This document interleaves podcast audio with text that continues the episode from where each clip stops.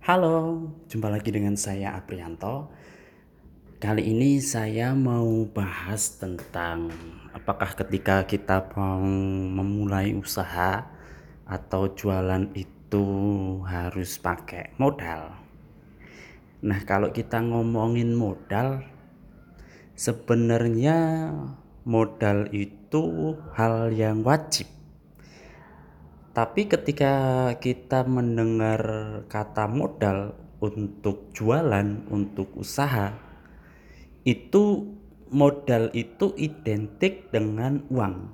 Ya, padahal modal itu tidak semua tentang uang.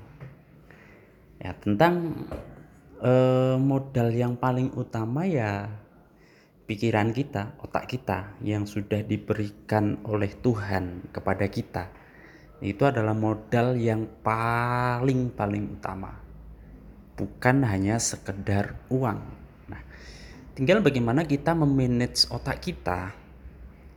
Bagaimana kita mengaturnya agar ketika kita memulai itu bisa tidak menggunakan uang. Atau ketika misalkan memang membutuhkan uang, bagaimana caranya kita menggunakan uang tapi bukan uang sendiri. Kalau memang kita tidak punya uang sama sekali. Oke, tentu benar memang tidak serta-merta benar-benar tidak mengeluarkan uang. Ya bisa iya, sebenarnya bisa tidak juga. Kenapa? Dengan kita menggunakan apa yang kita punya pun sudah cukup sebenarnya. Udah sangat-sangat cukup. Apalagi di zaman sekarang. Di zaman sekarang itu banyak sekali atau kita bisa berjualan tanpa harus memiliki produk. Maksudnya tanpa kita stok. Kita bisa hanya dengan berpromosi dengan gambar, dengan video, tanpa kita memiliki stok itu juga bisa. Nah, kalau misalkan Anda yang beli, baru deh kita beli barangnya, kemudian kita kirim. Atau pihak supplier yang langsung mengirim kepada pembeli. Dari pengalaman dulu di tahun 2012, saya juga memulai jualan gitu. Kalau untuk belajar dari internet marketing mungkin sekitar tahun 2009 atau 2010 gitu saya mulai belajar. Tapi benar-benar terjun dan benar-benar menghasilkan itu di tahun 2012. Ya, karena sebelum itu masih tahap belajar, mempelajari tentang apa itu dropship, kemudian mengenal eBay itu apa dan lain sebagainya, baru sebatas itu. Dan ada PayPal dan lain sebagainya itu dan ya baru tahap belajar. Tapi di tahun 2012 itu saya benar-benar terjun karena ketemu kliknya. Ya, gimana caranya ketika itu saya memulai sebuah usaha, memulai jualan, tapi saya benar-benar tidak modal uang pada waktu itu. Nah, caranya waktu itu adalah dengan cara saya membuat akun Facebook. Ini akun khusus untuk jualan, jadi berbeda dengan akun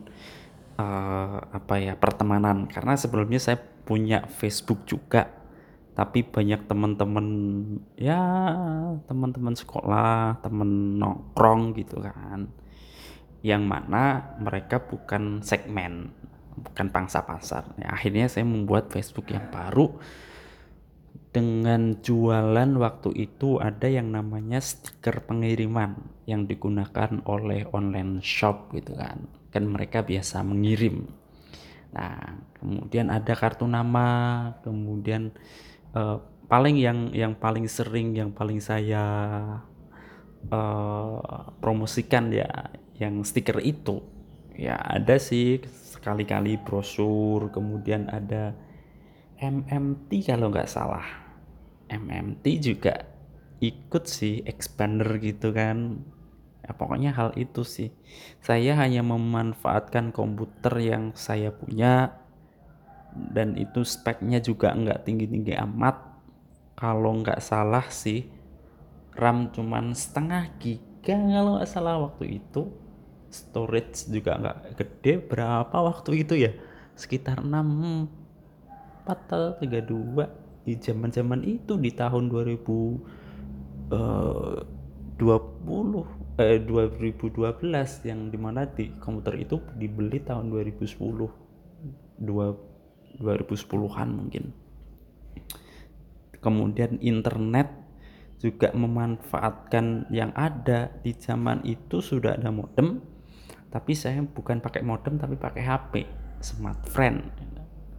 Nah, kemudian dari situ cari orang yang akan beli, saya bikin beberapa sampel untuk desain untuk saya promosikan. Kemudian ketika ada yang pesan, saya buatkan desainnya dulu, ketika deal mereka bayar baru saya cetak, kemudian saya kirim. Udah, jadi apa ya, saya memulai tidak pakai modal. Jadi kalau teman-teman misalkan mau mulai jualan nih, bingung, saya lagi nggak punya modal, benar-benar nggak punya modal. Ya, akan selalu ada jalan ketika kita berusaha, dan itu udah terbukti gitu loh. Ini bukan omong kosong, ini beneran. Dan kemudian kalau misalkan pengen gede ya ditabung lah, hasil dari itu ditabung, atau mungkin cari sesuatu yang bisa dibuat gede. Soalnya kalau kita semua dilakukan sendiri, itu gimana pun ceritanya nggak bakal mungkin bisa gede ya kalau kita sendiri. Kita harus melibatkan orang lain agar bisa gede gitu. Saya misalkan, saya bisa pemasaran, saya bisa desain, saya bisa ke percetakan untuk cetak, kemudian motongin dan pengiriman, semua bisa saya lakukan semua. Tapi ketika ada orderan gede ya saya nggak bisa untuk melakukannya semua. Makanya kalau misalkan pengen gede ya mau nggak mau harus melibatkan orang lain. Tapi untuk memulai itu sudah sangat-sangat cukup sih menurut saya. Jadi itu sedikit sharing tentang bagaimana ketika kita pengen memulai tapi tidak punya modal uang. Jadi manfaatkan otak yang sudah Tuhan berikan kepada kita sebaik-baiknya agar kita bisa memanfaatkannya untuk memulai sebuah usaha seperti itu. Jadi jangan khawatir sekarang keadaan kita seperti apa, apakah nggak ada modal sama sekali juga bisa gitu kan. Oke, sekian sharing dari saya tentang sedikit pengalaman bagaimana caranya kita memulai usaha tanpa modal. Next, belum tahu mau bahas apa. Seperti biasa kalau misalkan ada ide atau ada hal yang mau ditanyakan, boleh tanyakan ke saya, bisa lewat Instagram, lewat WA, atau media apapun, email mungkin, atau Telegram boleh.